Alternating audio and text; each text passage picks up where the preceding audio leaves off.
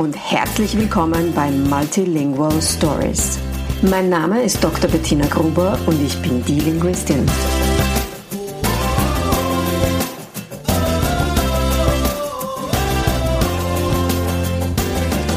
Ich unterstütze voller Begeisterung mehrsprachige Familien mit Herz und Verstand auf ihrem individuellen Weg, damit ihre Kinder alle Familiensprachen erfolgreich und mit Leichtigkeit lernen können. In meinem Podcast bekommst du sehr persönliche Geschichten von Mehrsprachigkeit aus der ganzen Welt zu hören. Lehn dich zurück und lass dich inspirieren.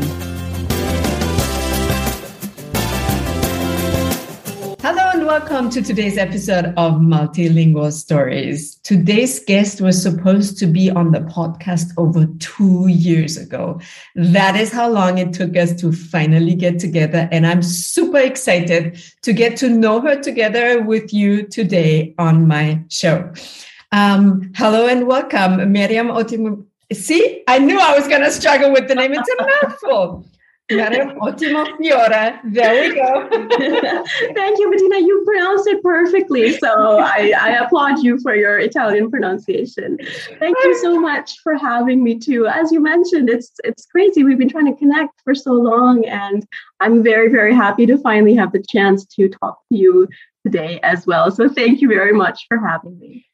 Thank you for coming here. And I'm super excited to hear your story because I have a feeling that's going to be a little different from most other stories. Sure. Where where should I start? well, where were you born? What were you? Where did you grow up? That's a great question. Um, so I was born in Pakistan, in Karachi, um, and um, funnily enough, my parents are Pakistani, but they weren't living there at the time. They were already expatriated. Um, and so back then in the 80s, my parents were the ones who were living abroad, and they were living in the tiny kingdom of Bahrain in the Middle East, uh, a lot of oil. And um, they were actually living there, but then they thought that if I was born there, you know, Bahrain, like most Middle Eastern Gulf countries, does not grant you citizenship if a child is born in their country.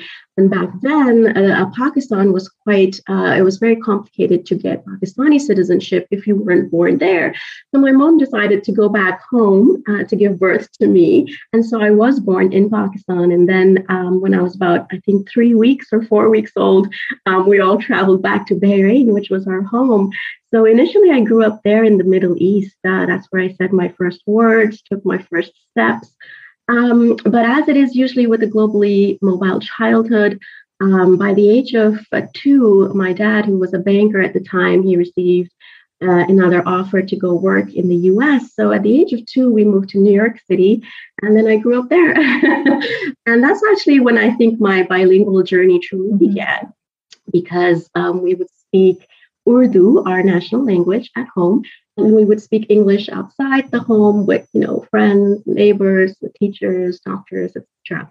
So New York is really where I learned how to be a bilingual child, and uh, it, it, was quite an interesting experience, uh, which I didn't, you know, think about until many, many years later um, as an adult. But um, that's uh, that was my life. And then um, we lived there until the end of the 80s. And then my parents, after almost a decade, more than a decade of living abroad, decided they wanted to return back to Pakistan and raise me and my sister over there, so we could be more in touch with our roots, with the language, the culture, etc and um, and that's what we did. So we repatriated back.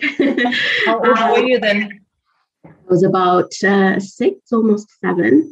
And I was there just in time to start school. Um, and because I'd been raised bilingually, I could understand what people were saying in Urdu. I myself was speaking Urdu with an American accent, which sometimes the kids made fun of because it sounded very weird to them. Um, and it's quite normal, as you know, that sometimes you do speak your own mother tongue with a bit of an accent. And it took me many, many years to get rid of that accent. Really? Um, but I did manage to do it because we lived in Pakistan. And then I lived there till I was 18. So I spent predominantly my, you know, identity forming teenage years there.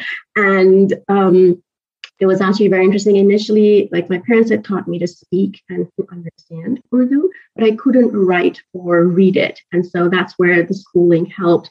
But Pakistan, like India and many other places, you know, we were under, um, yeah, we were under the British Empire, under colonialism for over 200, 300 years. So the academic system is all mostly English, especially for the privileged set, you know, class of society or the elite. And so we would all attend English schools and then learn our own language as a foreign language. So that was mm-hmm. kind of interesting. Um, it's an interesting experience to go through, um, which is why when I tell you today I'm fluent in Urdu, like I can, you know, talk to anybody fluently in Urdu.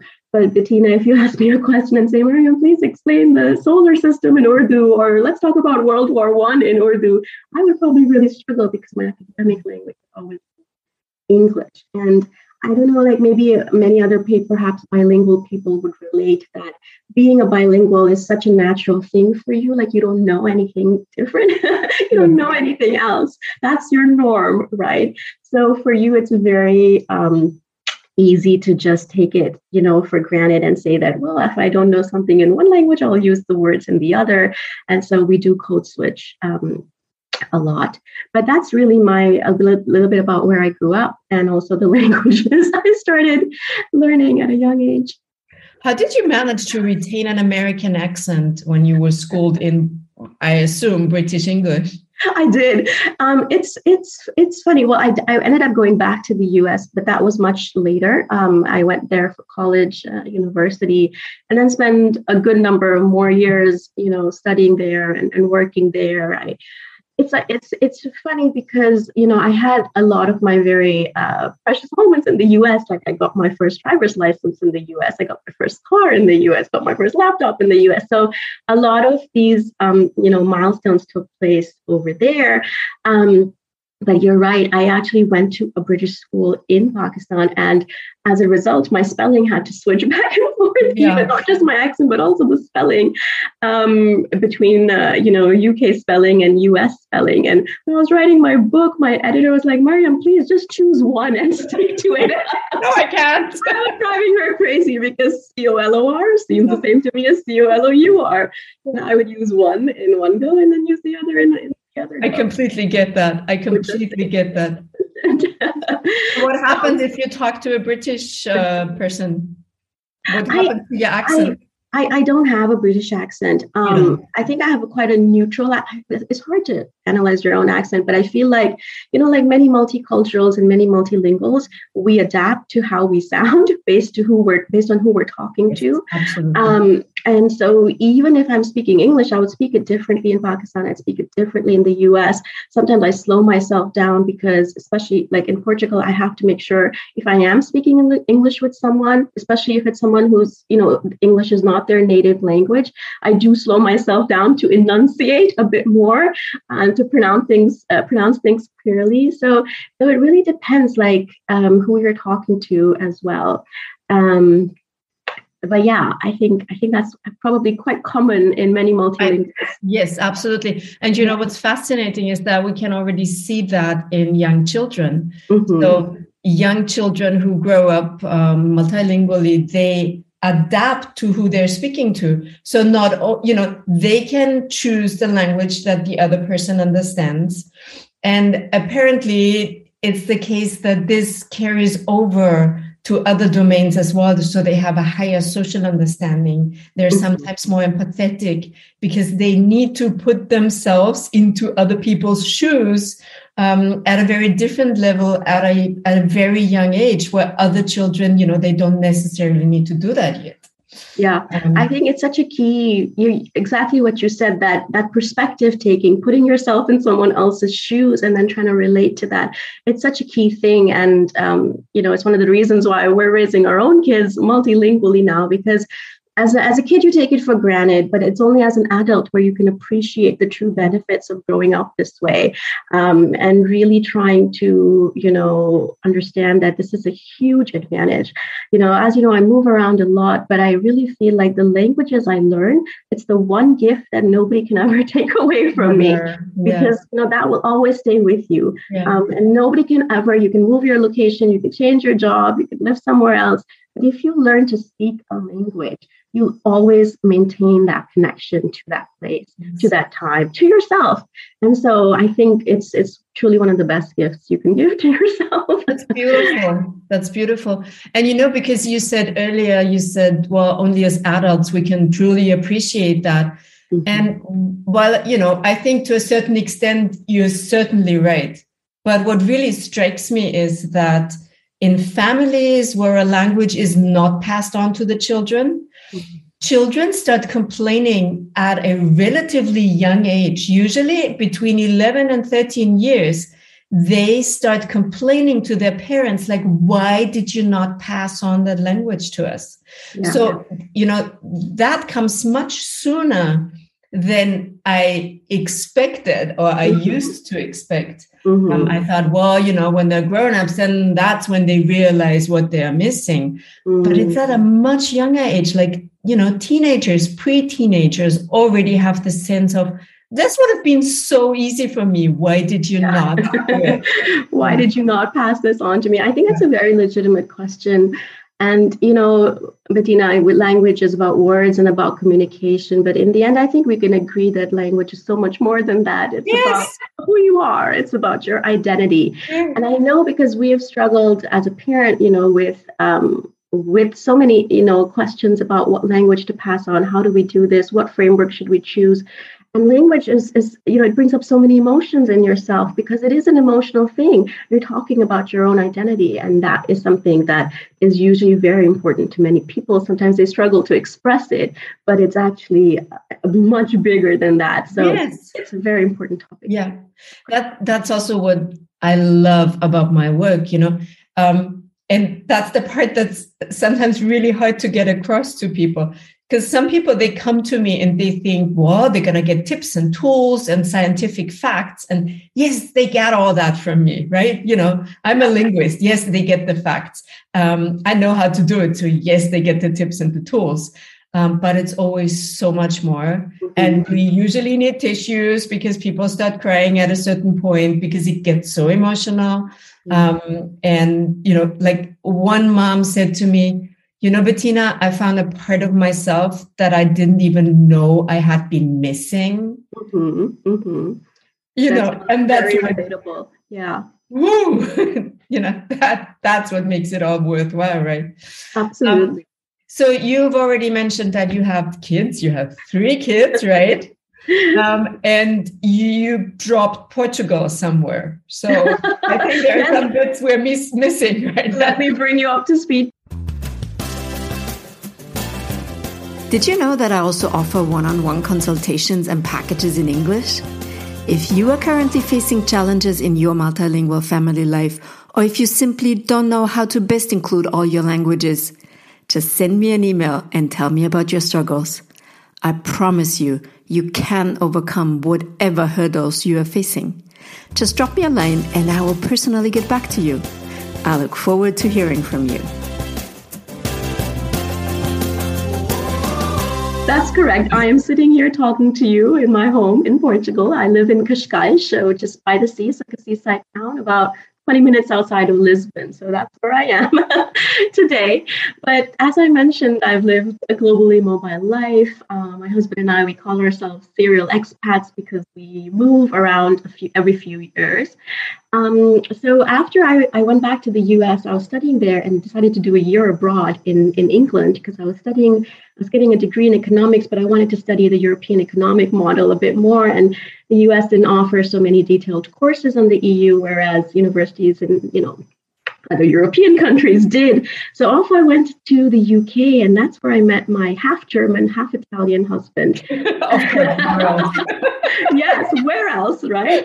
And uh, and he, funnily enough, Bettina, he introduced himself as an Italian. He said, "Hi, my name is Martino, and I'm Italian." And of course, with a name like that, I just believed him. And it was only later I heard him speaking on the phone with his mom, and I said, what language were you speaking? Because that didn't sound like Italian. and he said, Oh, no, that was German. And I said, Oh, okay.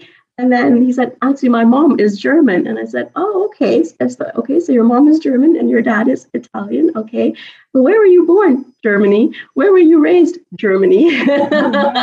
where have you lived all your life? Germany. Oh, wow. And so, you know, I it was a while till I could grasp the cross-cultural background of growing up between two languages and two mm-hmm. cultures that he had experienced. And you know his parents were very um, also big proponents of, of raising a bilingual kid. So my italian father-in-law only spoke italian with him and my german mother-in-law of course spoke german and then the environment spoke german and went to school there. So he grew up fully bilingual. And even today when he meets italians they cannot believe that he speaks italian fluently can write italian read in italian and he's never lived even one day in italy. Wow they really did a great job. Wow. they truly did. They truly did. So that that's sort of where our multicultural and uh, multilingual uh, family life started after we met in the UK and then we got married a few years later. And I ended up leaving the US and moving to, to Germany, to Berlin, as I was mentioning. Um, I lived in Berlin and Bettina. I think I was so used to moving around because I moved around, you know, Pakistan, the US, Bahrain, the UK, but I'd never moved to a country where I didn't understand the language. Mm-hmm. And I arrived in Berlin, um, you know, on a big high but I realized I liken the feeling in my writing, I liken the feeling to arriving in a country where you don't understand the language to feeling as, as if you've gone illiterate overnight, as if you've become illiterate, because suddenly you can't read the newspaper, you don't know what the subway station announcement is being made, and it's usually something very mundane like, oh, this, you know, train is delayed, please take this one instead. But if you can't understand it, it really um, you know it disorients you in a way that's hard to explain to somebody who may not have experienced this. So living in berlin initially was extremely tough because i felt like I couldn't go to the bank. I couldn't go to any government office. I it couldn't even. I, I relate a funny incident, which is funny now in hindsight, but during the time, you know, I'm in a German grocery store in a supermarket, and I've forgotten what breadcrumbs are called in German, and I'm so embarrassed, and I don't have the vocabulary or the confidence to even go up to the cat to the shop assistant or the cashier and ask for help you know and this is back before you have google translate on your iphone and, and all the quick yeah. things that we, we we do have today. But it, it, it's just to show you that even for somebody who's very confident very extroverted put them in a new language environment and it can be quite um, a challenge for most of us. And i think most of us do struggle but the other, the, the good thing was that, you know, I, I learned German very quickly. I um, wanted to learn German because I wanted to make the effort to speak it. And so, as I was mentioning, I did an intensive course every day, nine to five, Monday to Friday. Um, and wow, that is intense. yeah, so it was intense. But then the good thing is I got to practice, you know, every day in the supermarket, on the bus, uh, the U-Bahn, wherever. And um, and so it went pretty quickly. And um, it was amazing. Once I started learning German, it, it was as if my whole world had opened up. I could read menus at a restaurant. I could understand what random people were saying on the street, which may not sound at all like something important, but to me it was because it gave me context yeah. as to where I was. And I missed that. I missed being just able to understand what a bunch of teenagers were saying on the bus, you know. So learning German really it was hard. German's a hard language to learn. Yeah. Um, I'll, I'll, point out two important things. One, for instance, like everything in German that is masculine would be feminine in my native language of Oh my God. German speaker, I'll tell you, for instance, like in German, the sun is, you know, die Sonne. The, the sun is, is feminine in German. But in Urdu, my, my native language, the sun is masculine. I have to train my mind. Okay, it's not masculine, it's feminine. Remember, remember, remember. And the other thing I struggled with, which shows you just how quick, how closely language and culture are intertwined, was you know, in Germany uh, or in German, you can say either du or sie to somebody, right? You can address them with the informal du or the formal sie. And it's the same, exactly the same in Urdu. So that I was like, oh, that's great. Wow, I didn't know that the two languages would have this in common. But I realized the rules for doing it were so different because in Pakistan, you're supposed to be respectful to someone who, let's say, is older than you. So anybody who's older than you automatically uh, gets a sie, and anybody who's younger than you gets a. Mm-hmm. But I, so I started saying sie to my my German mother-in-law, and she said, "What are you doing? Yeah. People will think we've got a very distant relationship and that we're not close at all." And I yeah. said, "No, but older than me, so I thought I should address you, you know, respectfully. And she said, No, no, no, you we're related, so you can say du to me. And then um, you know, and then so the social cues of understanding, and again, language points to culture, right? And and and so that was a very interesting process to go through in Berlin. Um, and I'm sorry, I got stuck talking to you about Berlin, but after Berlin, I lived in Copenhagen for four years. Wow. I learned Danish. you learned Danish? I did. I was doing Danish in the morning and German in the evening and thinking, what, what, what is this? What's my life? This is crazy, especially because the two languages are sort of kind of similar, a bit related. Um, but I learned Danish and then uh, yes, Danish is, you know, it, it, again, it's a, it's a hard language to learn, but I wanted to work in Denmark. So I thought I should learn some Danish. And so I can understand everything even till today, but of course I don't speak it anymore. So I'm losing a lot of uh, vocabulary. But sometimes follow Danish people in, in countries like Portugal and in Italy and shock them by, you know, saying something or understanding what they're saying and responding. Um, but yeah, Denmark was uh, was a great experience. Um, we lived for four years in Copenhagen, and then we moved to Singapore and lived there for just about three years. And I should mention, my husband works in international shipping. Hence, every few years we get posted to a big city with a big port. Um, and our first daughter was born in Singapore, and uh, she started going to play school in Mandarin and English. So that was interesting. And then um, so I was pregnant when we moved from Denmark to Singapore. And then a few years later, I was pregnant again in Singapore. But of course, as per my tradition, we ended up moving. So we moved from Singapore to Dubai, and I gave birth to my second uh, child, my son, in Dubai. And then my kids were going to a multilingual preschool speaking English, Arabic, and French.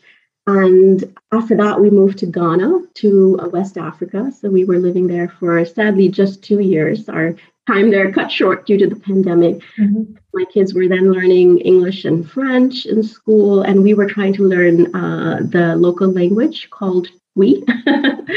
um, so, um, just at least a few basic phrases to be able to go to the market and ask for avocados, you know. Um, and after Ghana, we, uh, as I mentioned, I was pregnant again with my third child, and we ended up moving to Portugal in uh, 2020 in the middle of the pandemic. Which is where you still are. And this is a really good time to mention that your Instagram account is called And Then We Moved To, which I love. it all makes sense, right? Because those are the words I hear coming out of my mouth the most. And then we moved here, and then we moved there, and then we were there. So yes. By the way, f- funny personal, you know, snippet of my life. Um, mm-hmm. Before um, I got pregnant with my first kid, Mm-hmm. my husband and I, my then not husband, my now husband and I, we said, well, we want to go on some exciting trip that we wouldn't do while I'm pregnant. Mm-hmm. Um, so like one last, you know, we were just we just wanted to go somewhere, and we ended up going to Ghana. Oh, how yeah. lovely! I, I so, that's amazing. Yeah. So, uh, and you know, I had to get the yellow fever shot to be able to go there, and yes. you know, you you don't get pregnant while you get this. So, you know, we postponed that for after the trip, and you know, this was this was our last before kids uh, trip. That oh, I love that. It was Ghana, I, I, yeah it's so cool that you mentioned that, Bettina. I don't meet a lot of people who know even where Ghana is. So I sometimes have to qualify my, my statement saying, you know, Accra, Ghana, it's in West Africa in this corner, you know. But when I meet people who know where Ghana is, it's like, oh my God, you're speaking my language now. yeah.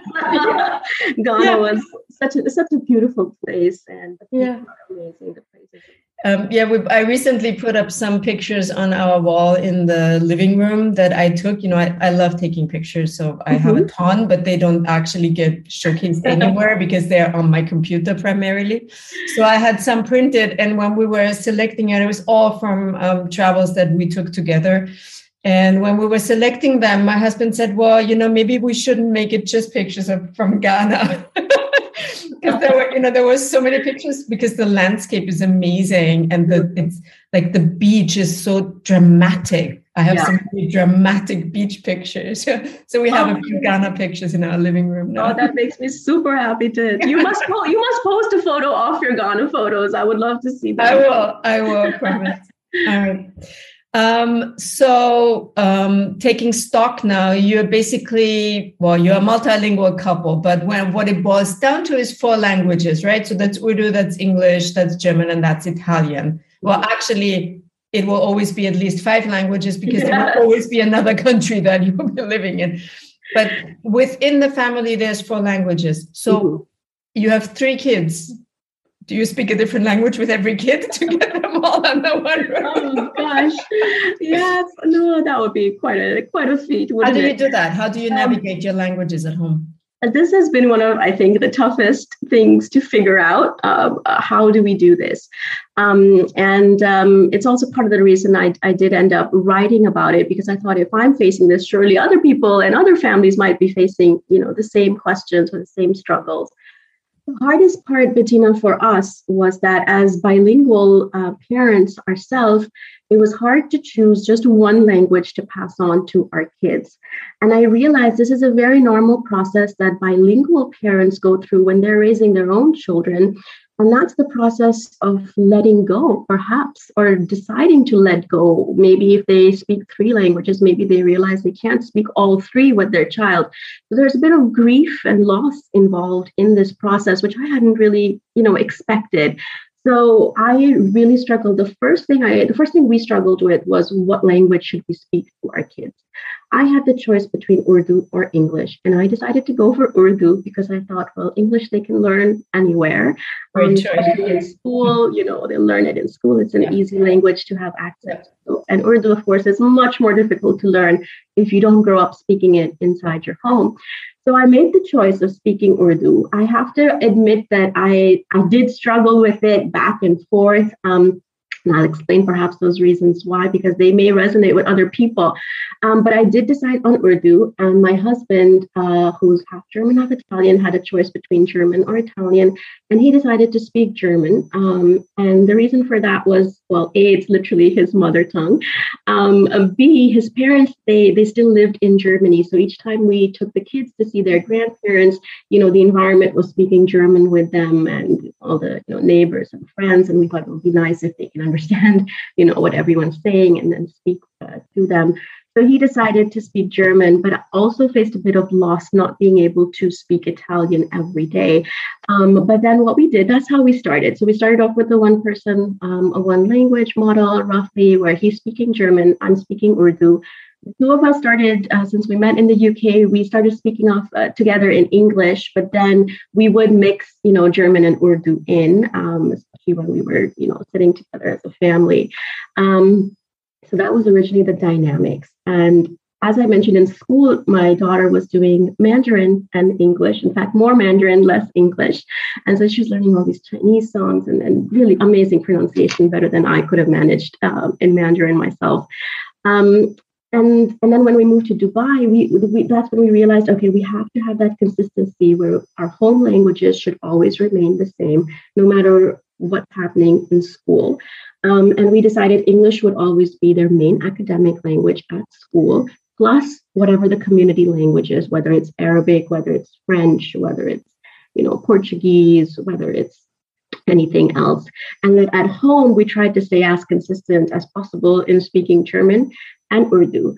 But Bettina, as you know, kids, you know, they always they they they pick up things very quickly. And so when our daughter was, I think she was three years old, she realized, wait a second, Mama, you can speak English. Papa, you can speak English too. So why should I speak German with you and Urdu with you? Because kids will choose the path of least resistance. And and that's very normal. It's very normal that they that they go through this process. And I um, can I interrupt you here? Because yes, that's an important point for me. Um, I don't think it's the path of least resistance. I don't. I don't think that's that's the right way to view it.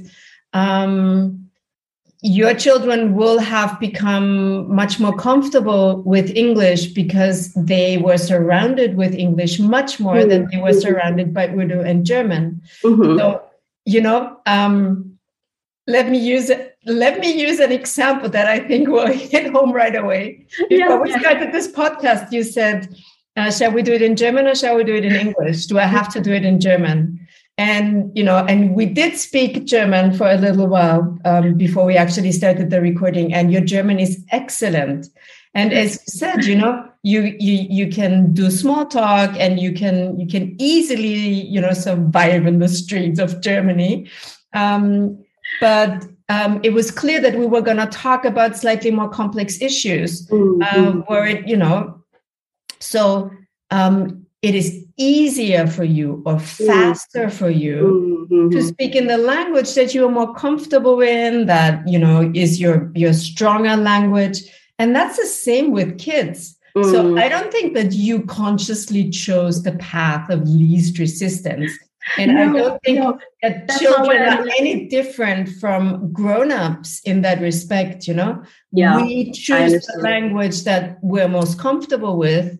Yeah, um, of course. Unless there is no other way. Yeah. What I mean by that is that it's easy. Of course, it was easier for them to speak in English. And once they could see that we're, you know, speaking English at their nursery, you know, with their teachers picking them up, that's when, you know, she said, well, if you can speak English, why aren't you speaking it? Or why should I speak, you know, XYZ with you? What I mean to say though is that you know unless you create a need for your child to speak that language they it's it's a, it's really going to be an uphill battle right? Um, and so that's what we really needed to do. We needed to create a need for our child to speak to us in our our mother lang- uh, mother tongues or our, our native languages. And so it was it was a very it's a very tricky process. And, and you know each family decides how they want to go about it um, how much emphasis you know what are your goals? Do you just want your child to have you know be able to understand you, active listening or passive listening, or do you want your child to actually be able to construct a sentence that is grammatically uh, correct? So, you know, we had different goals, Bettina. Like for Urdu, I, I emphasized speaking and understanding. I didn't emphasize um, writing as much because I thought, you know, they won't need, they're not going to be able to, they're not going to need to write to anybody in Urdu. Um, but my husband did. He wanted to make sure that they did, you know, were able to uh, read and write in German because that's the, the way we use the languages or the way the languages are used are so different. And for me, the biggest the biggest challenge I faced was that I was constantly was constantly comparing our languages and and constantly in awe of the German speaking world as to how much emphasis they gave to their own language, how much pride they took in speaking their own language. Each time we go back to Germany, um, people would be thrilled that Martino, my husband, was speaking German with our kids. They said, Ja, of course, natürlich, du musst Deutsch sprechen. Das ist sehr, sehr wichtig. And they would really applaud him and, and back him up and say, you know, let's give your let's give your kids, you know, books in German. Let's can you know they can watch this in German, do all the things, you know, let's open up their world. Um, know, on the other hand, when I would go back to Pakistan and, and share that I'm speaking Urdu with my kids, the reaction would be, why are you bothering? Um, why is why are you making such a big deal about it? What's the problem? Why can't why can't you speak in English? And the thing is, that um, you know a uh, we don't take as much pride in our own language. We take it for granted. And because i was married to someone from a different country different culture and living abroad i had the realization that i couldn't take my own language for granted anymore. I had to do something about it. If it was important to me i had to take a stance and, and try to pass it on to my kids. Um, but i faced a lot of ironically a lot of resist lack of understanding from people um, who were, you know, uh, speakers of the same language. And then there's also there's also you know socioeconomic reasons. There's also historical reasons. You know, Germany was never colonized by uh, by the British Empire. Germany remained its you know it retained its uh, its its pride in its language, whereas India, Pakistan, countries in South Asia, and even in Africa, you know, um, English became one of their official languages. In fact, English is still one of the official languages of Urdu is the national language, but English is one of the two official languages. And people, um, they internalize both so much that code switching became the norm. And so that's how we speak. We might start telling a story in Urdu, we might scold our kids in English. And then we might give the punchline of the joke in Punjabi. You know, um, code switching is our norm where we don't really um, stick to expressing ourselves in one particular language, but we pick and choose and borrow words and insert them um, into our sentence. And I realized that doing strict OPOL, one person, one language, was making me a bit of a miserable parent because somehow I felt I was, you know, cutting off yeah. half of myself or denying part of who I was. And I thought, am I, you know, yes, language is about communication, but if nobody in Pakistan actually speaks this way, what am I actually passing on to my kids? Some antiquated version of what I think a pure language model should be? Yeah. How helpful is that going to be for me or my children? So I slowly started to adjust. I, I was so concerned with being as consistent as possible. But in the end, I realized as my parenting journey went on, and now just like you, I've been a parent for a decade. My oldest is 10 that you know i had to sort of introduce the code switching part of our language um, identity into you know our day-to-day life. And so i started to do that and it feels a bit more natural where i will say things still in urdu but if there's an english word like weekend or you know computer or whatever it is i'll insert that in and just you know make sure that my kids understand that's okay to do and that's actually you know what multilinguals do this is very common and many people around the world do that yes, absolutely. so it's such a it's been such an interesting experience of trying to uh, figure out what's right for yeah. family yeah so and italian they the kids don't know any italian or uh, did you manage to mix it in as well we did. Uh, their Italian uh, grandfather uh, would speak in Italian with the kids, but because we didn't live, you know, near him and they wouldn't see him every day, had had we been living near him and perhaps if they could hear him every day or talk to him every day, would have, you know, made a difference. Um, they they have a passive knowledge of Italian. My husband decided to uh, continue speaking in German, but he would sing all the songs in Italian that he grew up with. So yeah. all the lullabies, all the songs, and so in the car when we sing or when he sings, it's always in Italian. So the kids, you know, they they picked it up very fast, and they um, can understand a lot of it. They they have a lot of passive knowledge of Italian. Um, they're not very active speakers, but that's okay. We thought, okay, we're will prioritize German, Urdu, and English for the time being and give them some passive knowledge and understanding of Italian with the hope that they can always choose to study it further, you know, or perhaps take it up in university or go live in Italy. Um, and we decided to take them to Italy as often as possible. So we've already been twice this year. Um, and then, of course, they, they learn all the important words like chocolatini and you know, the playground and ice cream, everything. So so we do we did feel that loss a little bit and we were trying to figure out how can we make sure that Italian continues to be part of our family culture. Beautiful. You could also start reading books with them. That's yes. also always a good way to include a language that you don't actively speak and you could still you know you can still you can still choose to one day a week you know speak Itali- italian or i don't know have sunday breakfast in italian mm-hmm. that's always an option um, yeah. you know the the this idea that it has to be super strict and super consistent um, I mean, you figured that out yourself on the way. Uh, Through trial and error, I yeah, guess. sure. Um, you know, that idea is it has there's good reasons for this for the idea um, mm-hmm. but it just does it's not every day it's not what suits many many families yeah. in this world yeah. especially those and it is absolutely possible as one person to pass on two languages yeah. um, yes you have to prioritize or you should probably prioritize one of the languages it's mm. probably going to be the one that's your dominant language anyways but it's not like OPOL is not set in stone it's at all and i think that's the thing like um it was it was liberating to to free ourselves from thinking okay this is the only way this is the only you know you have to stay consistent. I mean of course we knew that there are you know different models time and place or you know different minority at home and majority outside. There, there are so many different ways to do it to do to raise bilingual or multilingual kids. And i think each family really does have to figure out for themselves what works. As I mentioned, we started off with a very strict uh, one person, one language, and it was making me a miserable parent and not really close to reality either. And now we've relaxed a little bit in the sense that we are a bit more reflective of our own multilingual personalities yeah. and makes us much better parents. uh, much happier parents to be able to read. So I do read books in both English and in Urdu with my kids. Beautiful. Um, for the longest time, I was like, should I, should I not? I'm like, well, well of course I should, you know? Yeah. And so modeling multilingualism is also part of raising multilingual kids, I feel. Beautiful. Speaking of books, you wrote a book. I Tell did. us about your book.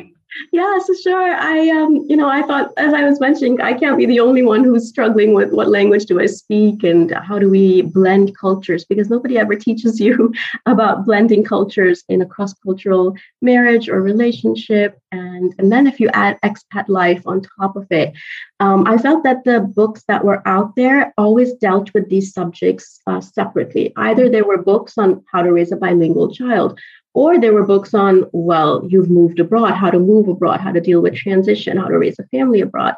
Or there were books on how to be in a cross cultural marriage or relationship and all the, you know, intercultural advice. And many families like yours and mine, we have we are an amalgamation or a fusion of all of these different elements, right? Mm-hmm. This is what 2022 looks like. This, this is what families look like, especially in our globalized world. And I wanted to have um, one place or write one book that dealt with all of these messy threads of our global identity in one place. And mm-hmm. so I decided to write this book. Uh, it's called called This Messy Mobile Life.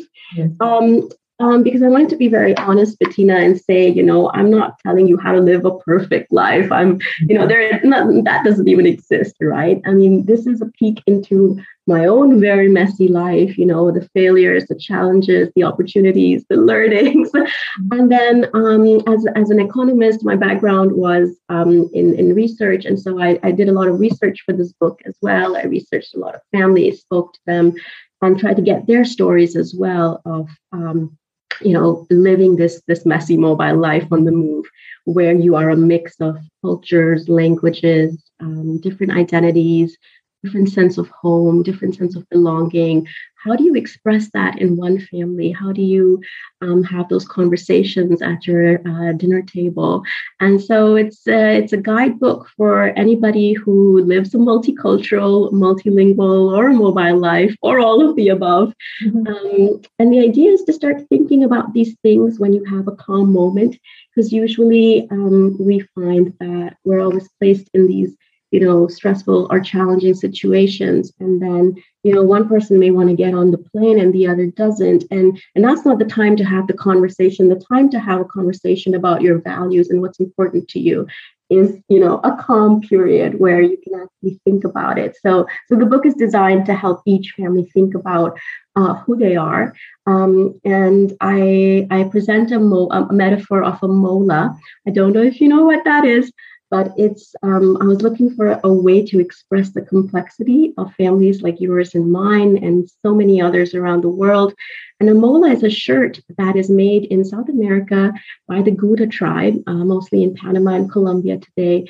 And what they do bettina is super fascinating. They they stitch you know they take many different layers of of brightly colored cloth and they start stitching and layering them one on top of the other and each layer tells a different story. Mm-hmm. and some layers are hidden and some shine through um, and then they they cut and they fold it. And then, then when they turn it around um, it bears a very distinct pattern of who they are or who their story uh, or what their story is or what their heritage is.